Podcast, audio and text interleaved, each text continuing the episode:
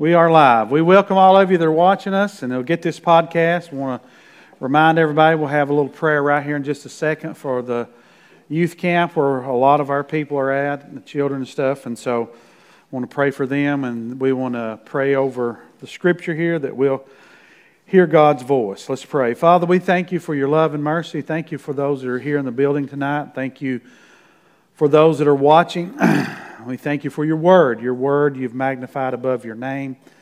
And we just pray, Lord, that the Holy Spirit will lead and direct us tonight and feed us, Lord, with your word and help us to be more like you when we leave here tonight, Lord. We pray, Lord, for our teenagers uh, that are at camp. Well, most of them are at camp tonight, Lord. We just pray that you'll watch over them and the adults that are working with them, Lord, and those that are traveling. We have a lot of folks travel this time of year. We just pray you'll Keep them safe, Lord, and those that have gathered around some kind of screen that are joining us tonight. We just pray that they'll hear your word like us tonight. In Jesus' name, amen. So let's go to uh, Job chapter 5. Let's pick up in verse. We went through verse 18. We're going to back up to verse 18 and then take back off again. Eliphaz has been talking. That's one of Job's friends that showed up a lot of the stuff he's saying is true, but it's just not true about Job. He's assuming a lot here, and this is a hard backdrop because it's human nature for us to, and, and we're bad about swinging the pendulum this way too far, and then instead of getting it back in balance, we're bad about swinging it that way too far. And so uh, we now, Job's friends have gathered around and they just cannot wrap their mind around the fact that somebody who would suffer that much and suffer that much loss, there wouldn't be something wrong somewhere. Now, let's be honest. You know, if we saw somebody get totally wiped out from every direction, what would be your first thought? I mean, that's human nature a lot of times. Wonder what's going on with them, right? Wonder what, you know. And so these guys come and sit for probably close to seven days, I believe it was. Who knows how long it took them to get there because this news didn't travel over the internet. You know, sometime they heard what all had happened to their friend and they showed up and sat around silent. Then Eliphaz steps up to the plate first. He shares these things. He's been getting a little more edgy as he's went down through here. And again, some of the things he's saying, most of what he's saying is true, but it's just not applicable to Job. You got to realize Job at this point, none of his friends now one Eliphaz claimed that some spirit gave him some kind of insight, but it didn't line up with what's going on. So if you get a voice talking to you, that voice better be lining up with what's in this book. If it don't line up with what's in this book, then it ain't God. And we've got now we got churches, so-called Christian churches. When I use the word Christian, I'm not using it denominationally. I'm using it corporately. We all call ourselves Christians if we are followers of Christ. And uh, we got Christian churches that are using tarot cards and getting into witchcraft and I mean it's just they're following all kinds of spirits. And so uh, we don't uh, if you're hearing a voice, whatever that voice is saying to you, bring it and make sure it lines up that doesn't violate scripture. So they finally start talking. Eliphaz, he will continue with what he says. He says, He bruises, but he binds up. He wounds, but his hands make whole. Good statement, true statement. Uh, Hosea chapter 6 says exactly the same thing. Uh, in fact, I can read that to you. In Hosea chapter 6, verse 1 and 2 says, This is Israel. This is prophetic about them. It says, Come, let us return to the Lord, for he has torn, but he will heal us. He has stricken, but he will bind us up. And then it goes into something prophetic about the end of time that we used a lot. But that concept is true. So he says, He bruises, he binds up, he wounds, but he hand, his hands make whole. He shall deliver you in six troubles, yes, in seven no evil shall touch you. What's Proverbs say? A righteous man may fall seven times, but he'll get up seven times. God will be his help. That's true. In famine, he shall redeem you from death, in war, from the power of the sword. Uh, you shall be hidden from the scourge of the tongue, and you shall not be afraid of destruction when it comes. So, those are basic principles that may generally apply, but these guys, none of them know the conversation that's went on. Now, Job obviously eventually knows that, that went on between God and Satan. God didn't, he's not judging Job. He's using Job as an instrument and showing his faithfulness. He believed or trusted in Job's faithfulness and now all this is in here so we can learn and be encouraged and strengthened by it. You're all going to face battles. We're all going to, I'm going to face battles.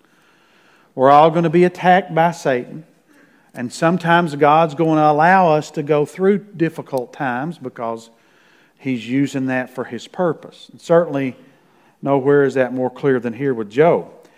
He says, You uh, shall laugh at destruction and famine. You shall not be afraid of the beast of the earth for you shall have a covenant with the stones of the field, and the beasts of the field shall be at peace with you. You shall know that your tent is, at, is in peace. You shall visit your dwelling and find nothing amiss. You shall also know that your descendants shall be many, and your offspring like the grass of the earth. You shall come to the grades at a full age. Did you read? Let me read verse 25 again. You shall also know that your descendants shall be many, and your offspring like the grass of the earth. Now, he's just lost all of his children. And that was a pretty big stab right there at him. And again, these guys don't know what's went on behind the scenes. They're assuming some things, and that's why you and I have to wade in on people carefully because we don't know everything about everything. Only the Holy Spirit knows everything about everything. And so we need to be led by the Spirit. We need to stay in God's Word. We need to speak when He gives us something to say. And we need to be careful about handing off our opinions. And when we do hand them off, we need to make sure people understand. You know, I do that from this pulpit, that it is an opinion and not the Word of God. We need to be careful with that. Uh, he says, "You have come. You'll come to the graves of full old age. Your offspring will be plenteous." He just lost all his children. The sheaf of grain ripens in its season. Behold, this we have searched out. It is true. Hear it and know it for yourself. So they feel like Job's brought this on himself, but he has not. Do you know some of the best people in the Bible suffered the most? Joseph, Job, Daniel, Abel, Jesus. I mean, we could go on and on. Some of the best people in the Bible suffered the most. And I thought about that. I thought, is that because that they're so tied to God? They, they are in no matter what. That He can use them in that way and they won't get bitter. They won't back away from their testimony that He's number one in their life. They won't shy away, they won't fall away. These people, like Joseph, I mean, Joseph didn't deserve what all he went through in the natural. He was just doing God's will. In fact, the reason he wound up in prison was because he obeyed the Lord instead of Potiphar's wife. Now, that's hard for us to get our minds around uh, that somebody that good could suffer that much. And Job, here he is in the middle of it. Now he's going to respond. He says, Then Job answered and said, Oh, that my grief were fully weighed, and my calamity laid it, laid it on the scales, with it on the scales. For then it would be heavier than the sand of the sea. Therefore my words have been rash. For the arrows of the Almighty are within me. My spirit drinks in their poison. The terrors of God are arrayed against me. Does the wild donkey bray when it has grass, or does the ox low over its fodder?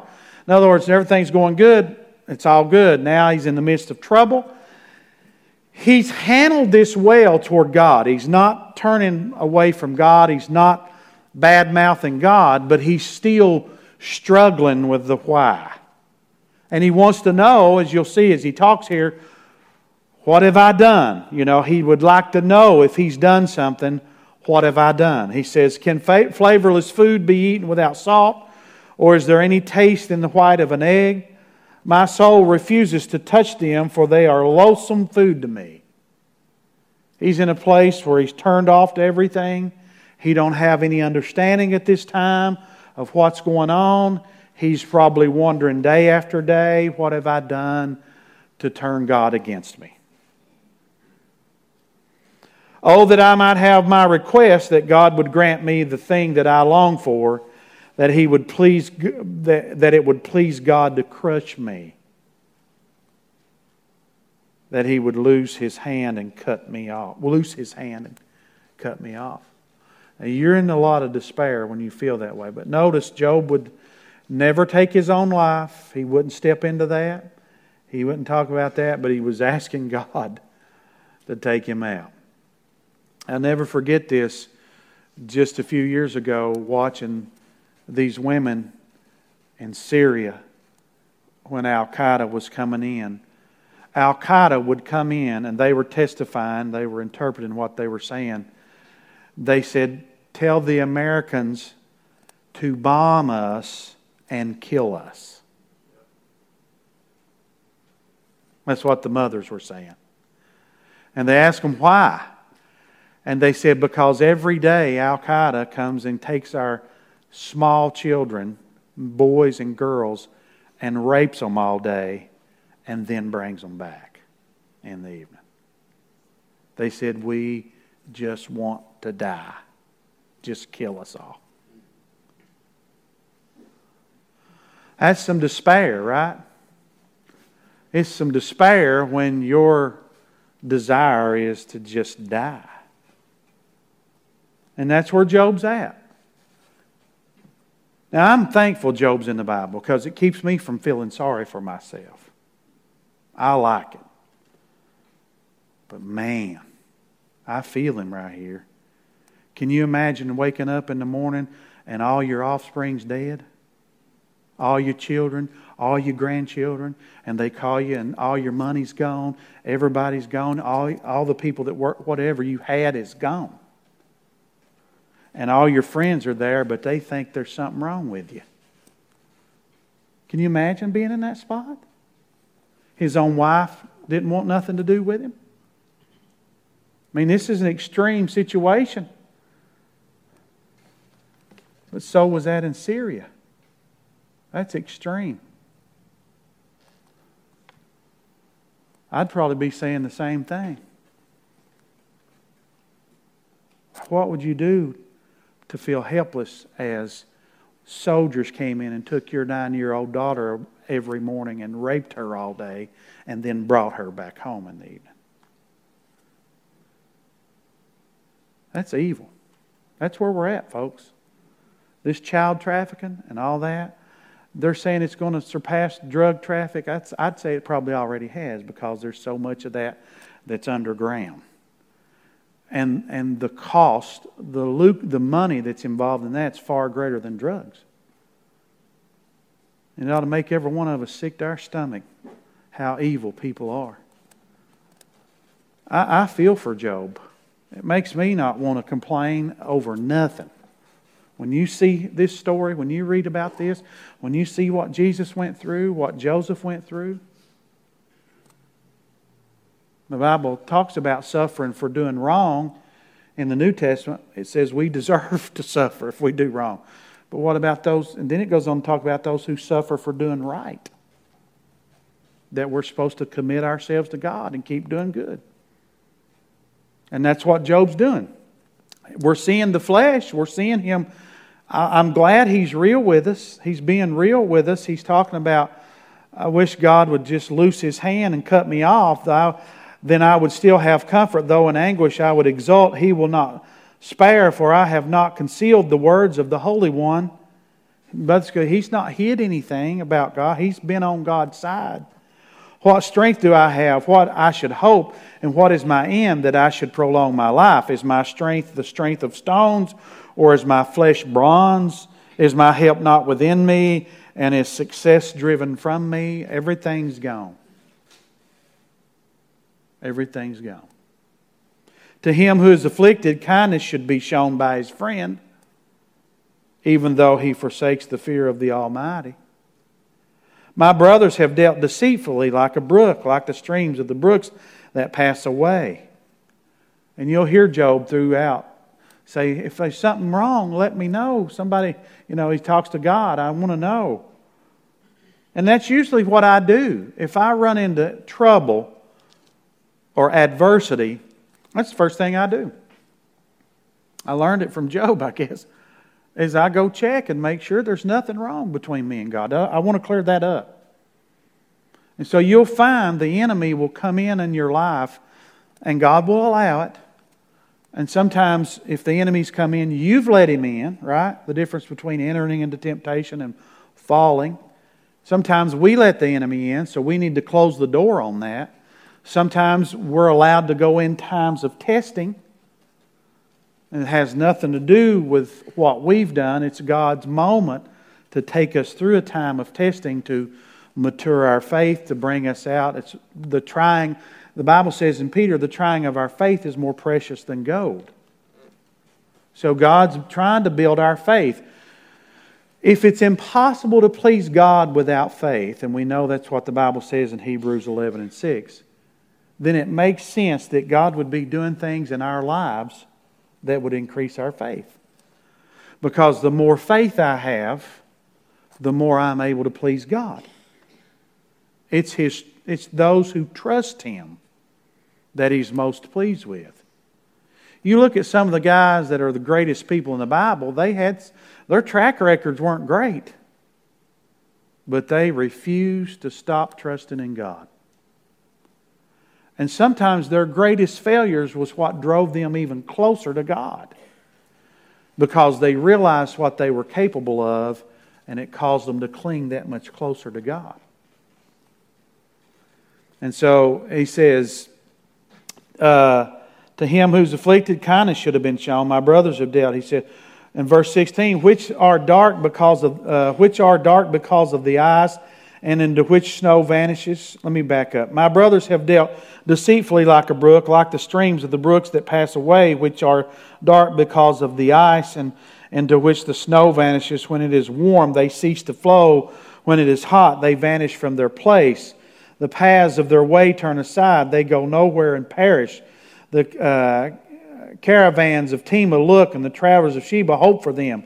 They are disappointed because they were confident they come there and, and are confused. For now you are nothing. You see terror and are afraid.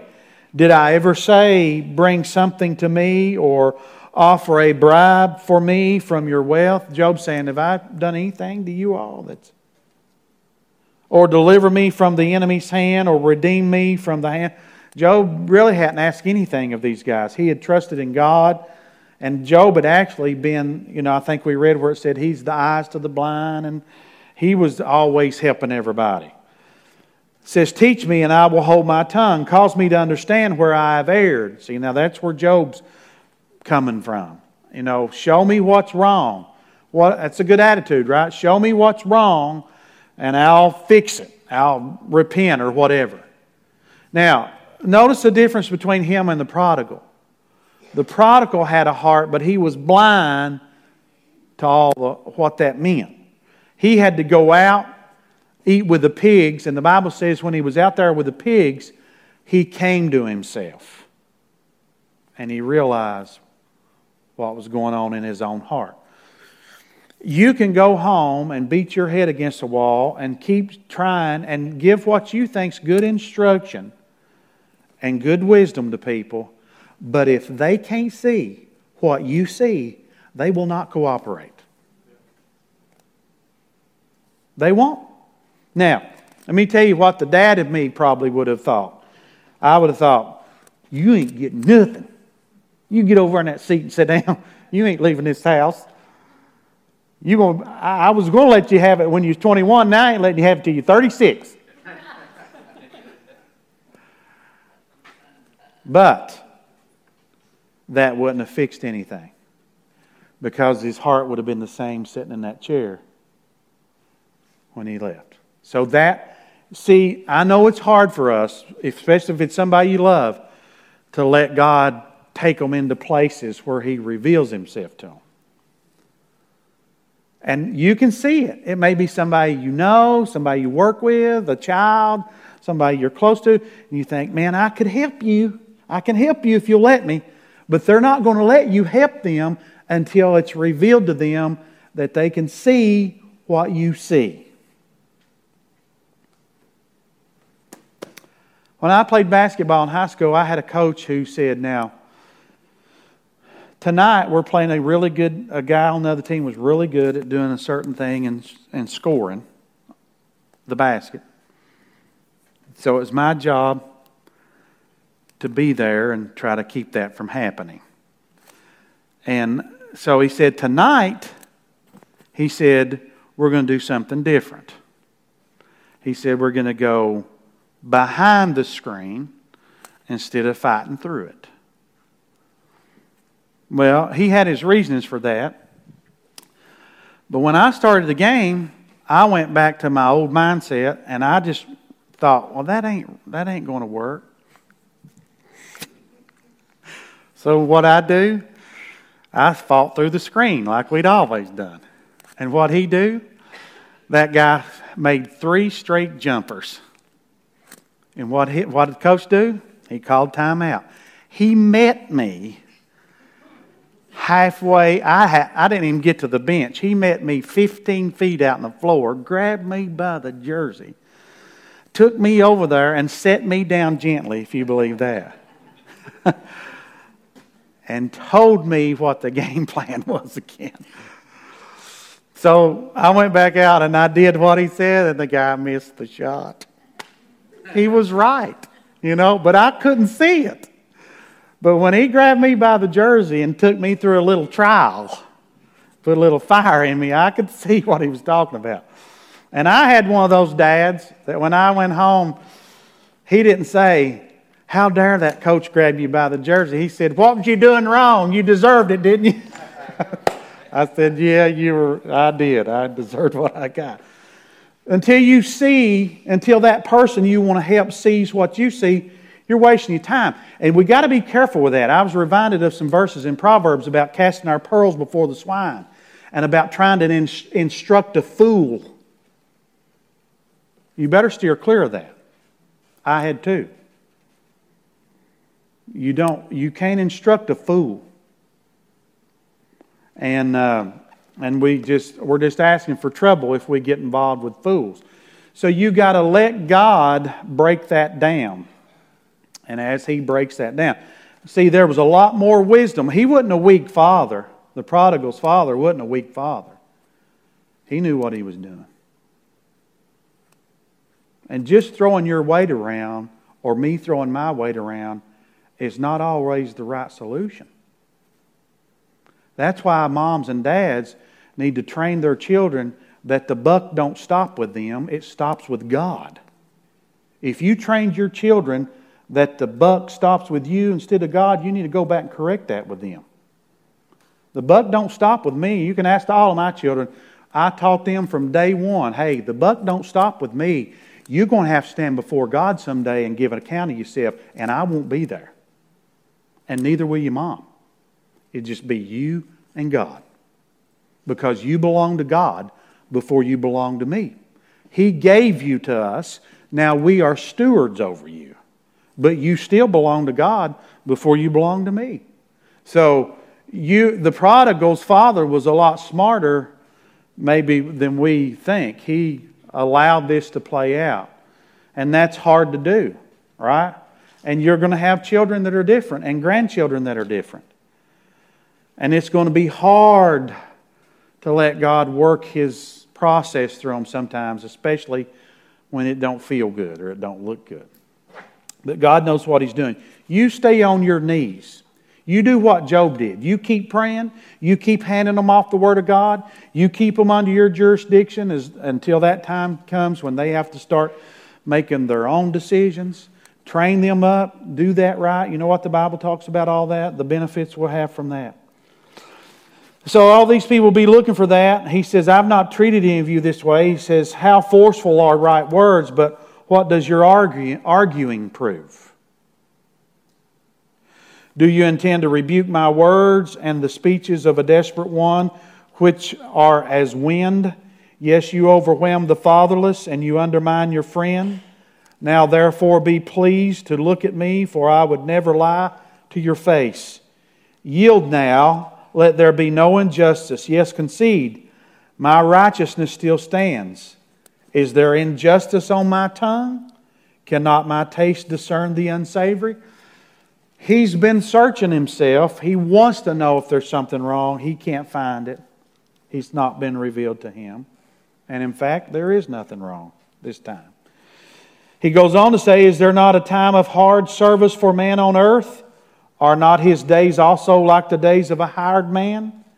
Like a servant who earnestly desires the shade, and like the hired man who eagerly looks for his wages, so I've been allotted months of futility. And wearisome nights have been appointed to me. While I lie down, I say, When shall I rise? And the night be ended, for I have had my fill of tossing till dawn. Anybody ever had a night like that? Now, you see the contrast. David stepped into sin and, and pursued that sin until it took him into several sins, where he had Bathsheba, then he had, uh, had she had conceived a son, and all this stuff was out of wedlock and uh, adultery. Then he had the guy killed. David might as well killed him himself. He had him put to the front of the line so he would die. In fact, when he come home, before that happened, he, David tried to get him to go be with his wife so it would be cover for him, right? Remember that? That's all part of the story. He was trying to get all that worked out. David was working in the flesh. Then he did reap some of what he sowed, didn't he? He lost that son. He got a lot of trouble. He got in trouble with God. Job's different. This is a different situation. So you can see both sides. So that's why I say when you step into adversity, Get away, talk to God, find out where it's coming from. And so he says, Look what he's going through. He says, When I lie down, I say, Well, I shall arise, the night being, for I have had my fill of tossing till dawn. My flesh is caked with worms and dust. My skin is cracked and breaks out afresh. In the Hebrew, it's like he's got maggots in his flesh. Wow. You talking about suffering? This guy is suffering. He said, My days are swifter than a weaver's shuttle, and they're spent without hope. Oh, remember that my life is a breath. My eye will never again see good.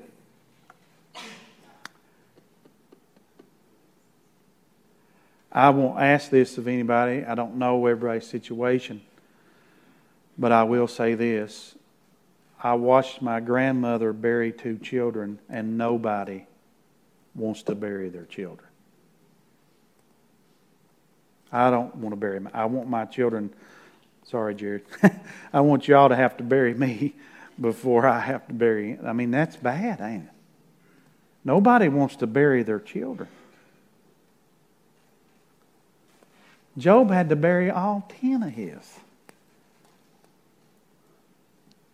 in one service, one funeral.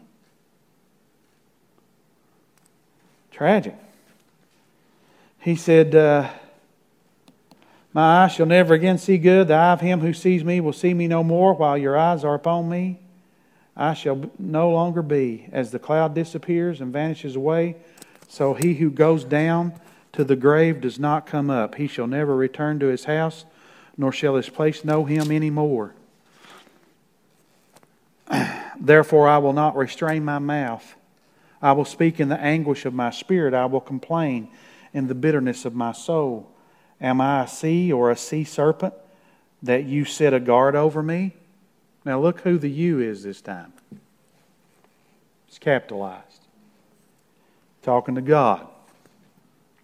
When I say my bed will comfort me, my couch will ease my complaint, then you, capitalized, scare me with dreams and terrify me with visions.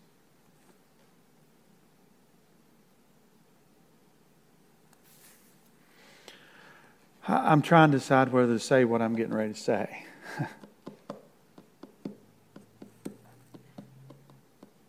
and this is harder on my son over here than it is me.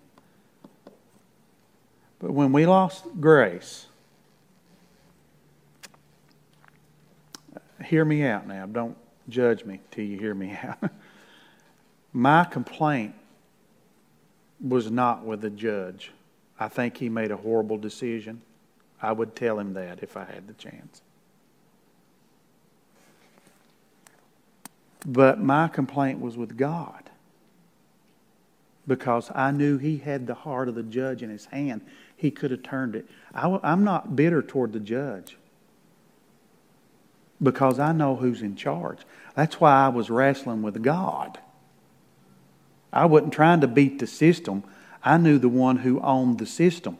So, you see, I understand a little bit where Job's coming from here. His real struggle is with God because he knows God's in charge. Now, that settles me in one way, right?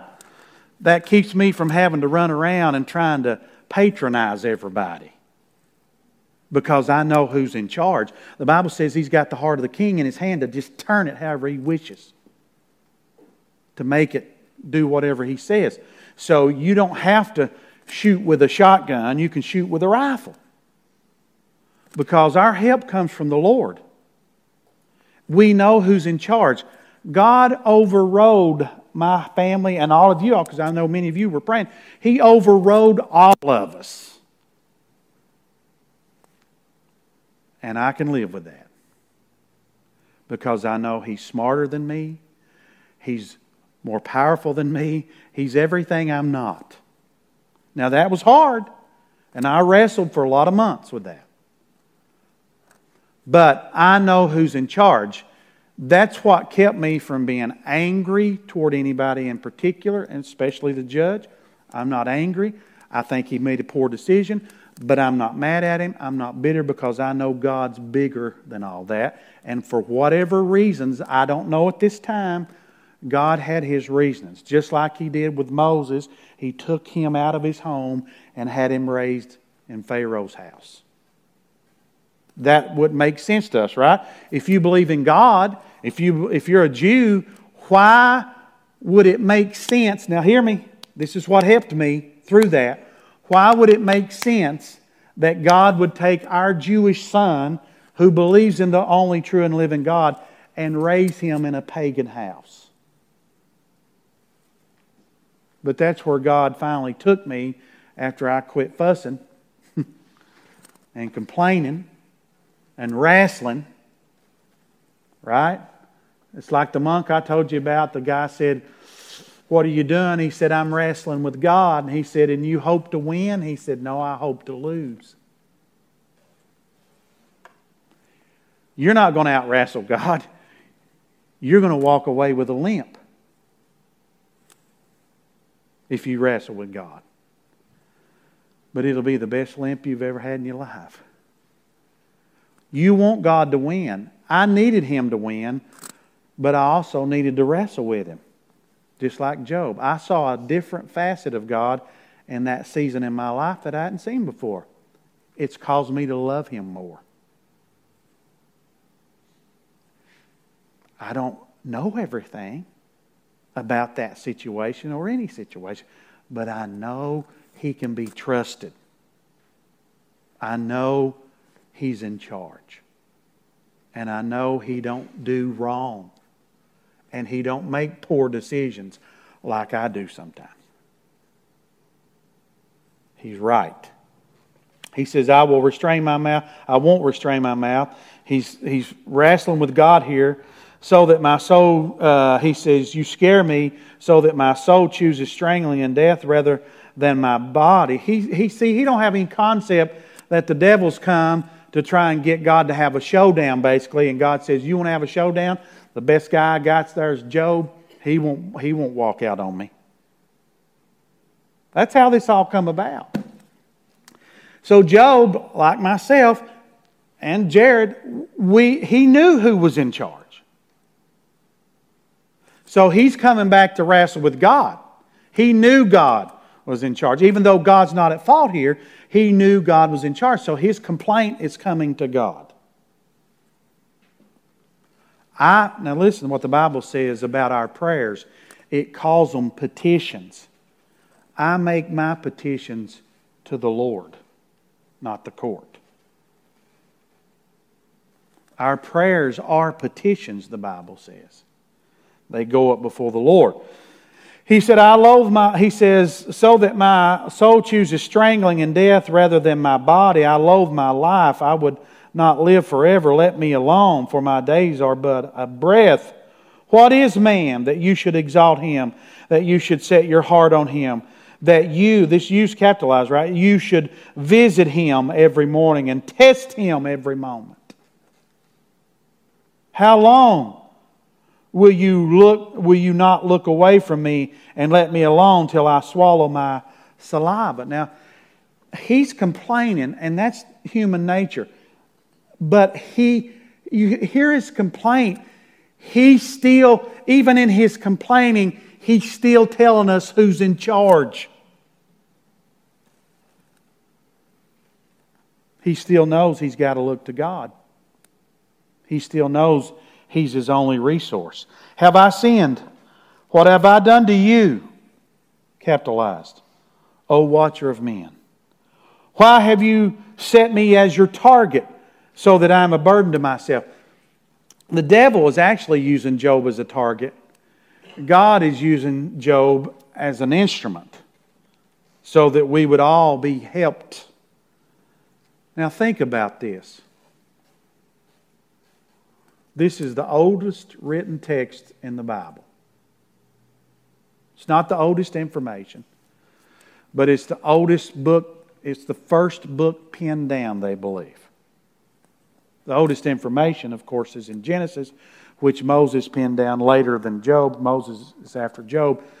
and God gave Moses his information, so God knows all the history, right? So the oldest information is not in this book, but the oldest pinned down book is Job.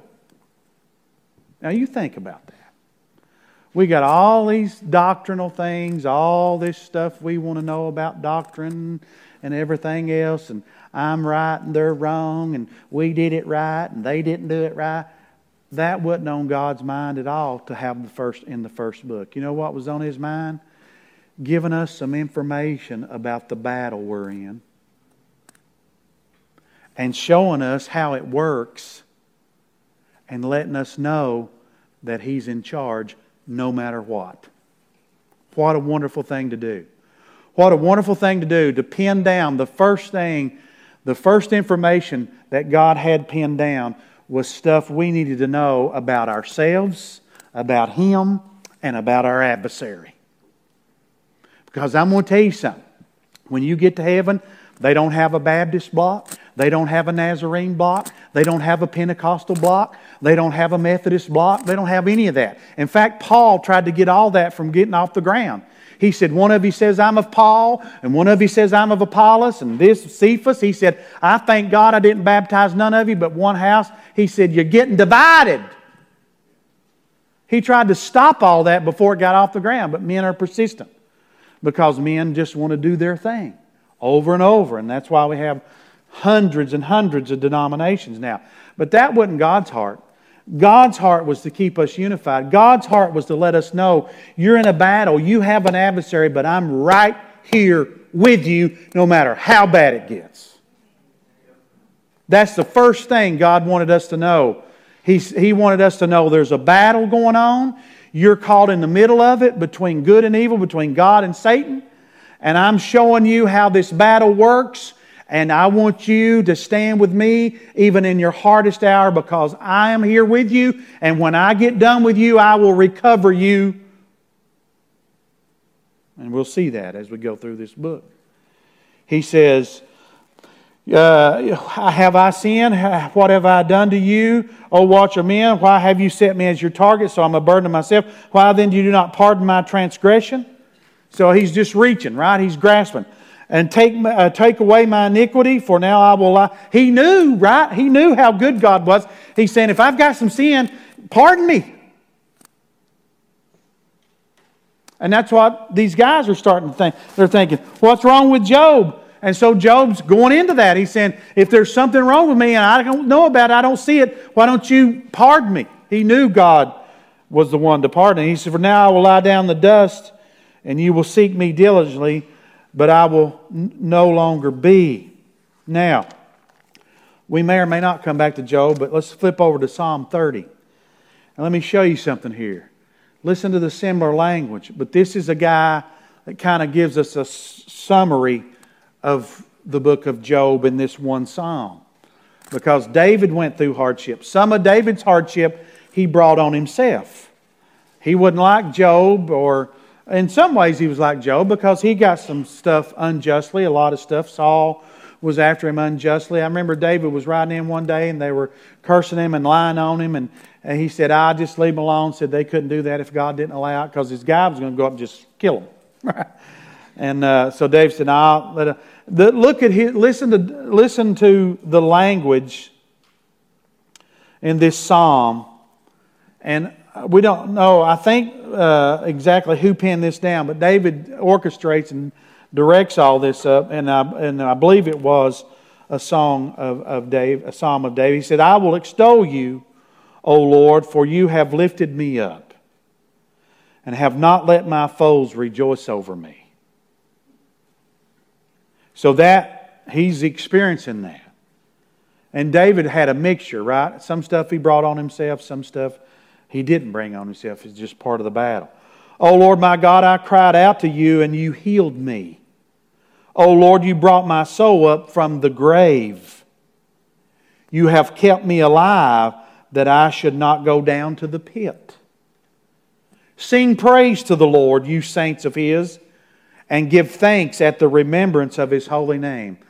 Our praise will go higher and deeper, not because we get good at something, but because we start realizing how good God's been to us. And it wasn't us that brought us to this place, it was Him.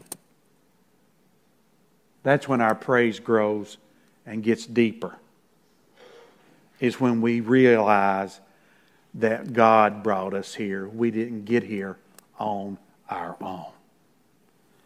Sing praise to the Lord, you saints of His, and give thanks at the remembrance of His holy name. For His anger is but for a moment, and His favor is for life. Weeping may endure for a night, but joy comes in the morning. Now, in my prosperity, I said, I shall never be moved, right? He thought he had it made. Lord, by your favor, you've made my mountain stand strong. He realizes who done that. You hid your face, and I was troubled. Job feeling that, right? I cried out to you, O Lord, and to the Lord I made my supplication. What profit is there in my blood when I go down to the pit, will the dust praise you? Now, what did Job say? He says, in that last verse, he says, Why then do you not pardon my transgression and take away my iniquity? For now I will lie down in the dust, and you will seek me diligently, but I will no longer be. And David uses some similar language here. He says, When I go down the pit, will the dust praise you? Will it declare your truth? Now, I want, I want to be real with you. Sometime I've, some, I've been doing this for 30 some years, full time. And I, sometimes I've buried people and I've told the Lord, I've told the Lord, I said, I think we could use them down here more than you need them up there. You know, I'm thinking, Lord, they're just going to fly around in a diaper and play with a harp up there. That's not true, right? That's how the world looks at it, right? that I, I've told the Lord, I said, Lord, I feel like we could have used them a little while longer. You don't really need them up there, do you? Right? This quick, do you? But He's sovereign, right? And people go on to their reward, and He knows everything. But, and David's kind of saying, hey, if I go to the pit or to the dust, I won't be able to praise you, you know? Who's, but you know what Jesus said? They said, you need to tell all these people to be quiet. And Jesus said, if I tell all these people to be quiet, these rocks will start crying out and praising me. The trees. So I'm, here's what we got to understand. When God takes somebody home, he don't lose a step. When God took John the Baptist home, he didn't lose a step. It's God that makes things happen, not men and women. We don't have great men and women. We have a great God who uses common men and women. That's what we have. He can use a fish, he can use a donkey, he can use a rooster, he can do whatever he wants. He can make rocks to sing and praise him. He wants us to cooperate and be with him, but we are common men and women. We are flawed individuals. He steps into our life, into this clay, and uses us. And then he says, Hear, O Lord, and have mercy on me in, in Psalm 30. Lord, be my helper. You have turned from me, you have turned for me my mourning into dancing. He's, Isaiah talked about this too. You have put off my sackcloth and clothed me with gladness. To the end that my glory may sing praise to you and not be silent. O Lord my God, I will give you give thanks to you forever. That's what Job will enter into. Job will enter into that very moment when God starts restoring him. And these guys that are shooting at him or taking jabs at him, I don't question their love for Job. They love Job, but they're in that mindset. And some of you may have grown up in a church like that. Something bad happened over there? Must be something wrong. You know why Abel got killed? Because he did the right thing. You know why Joseph went to prison? Because he did the right thing. You know why Paul and Silas wound up in prison? Because they cast the devil out of a woman. Doing the right thing don't exempt us from having adversity. In fact, if you're going to do the right thing, you're probably going to attract the devil's attention a little more than somebody who's sitting over there doing nothing. So you pose a threat. If you're serious about your relationship with God, if you're that person that gets in the Word every day, that spends time in prayer, that's willing, willing to open your mouth and share the truth and the gospel with others, then the devil sees you as a threat. So, just like the illustration I used earlier in this sermon. The reason we changed our whole defense that night is because that one guy was really good. He was a threat to the rest of the team of us losing.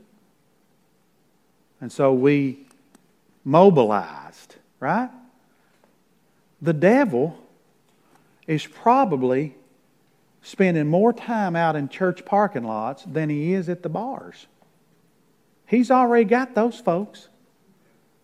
He's outside the church parking lot or at your house waiting on you there to discourage you, to lie to you, to beat you up, so that at least you'll back down and not be so serious about this stuff.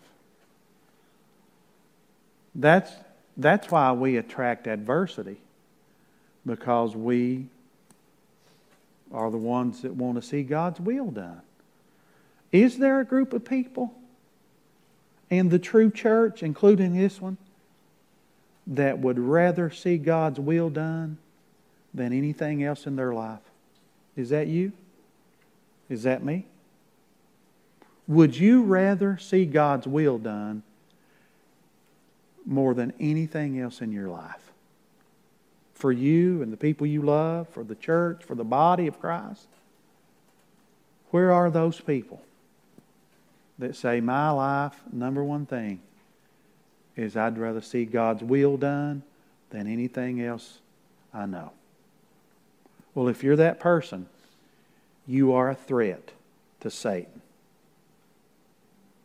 And he will spend some time making a run at you. He even made a run at Jesus, didn't he? In the garden. Tried to get him to do all kinds of things. And Jesus held him back with the word. Make sure you stay in the word. Father, we thank you for this time we've had together. Thank you for Job. He is an inspiration to all of us. He's real, he's human, he's he didn't do anything to bring all this on him, but we also know that he's not a perfect man. There was only one perfect person, and that's Jesus. But he was a righteous man. He was a man who did your will. But he's going through the struggles of the battle, and we're seeing his humanity, but he refuses to turn his back on you. Even though he's feeling like a moment that maybe you have turned your back on him he's still staying the course. Let us have that same kind of heart, that same kind of spirit, that same kind of strength. Lead and direct us and help us to not get in moments or situations where we feel sorry for ourselves. Help us to always know that you're in charge. And we do know that, Lord. Help us not to forget it just because circumstances change. Help us to always live and understand that you're in charge. No matter how it looks, no matter what's going on in our own lives. We pray, Lord, that you will give us strength. As our day, so shall our strength be. That if you give us tomorrow, that we, we know you'll give us the strength to walk it out. I pray, Lord, for the children at youth camp and the counselors and all the people that are helping there. I pray that you continue to do. We saw your spirit move there last night, and we just pray that you'll continue to do that. I pray for anybody in the body of Christ here, and not just this body, but the satellite and the churches in Nigeria. And uh, sometimes we forget about all they go through, Lord, the battles they face. And not only that, but all the body of Christ around the world. I pray for the battles and the struggles that our brothers and sisters face, that you would give them strength, some tharseo, some courage. Impart that into their lives. We are living in troubled times. Help us to be strong in the power of your might. It's not by might, it's not by power, but it's by your spirit. In Jesus' name.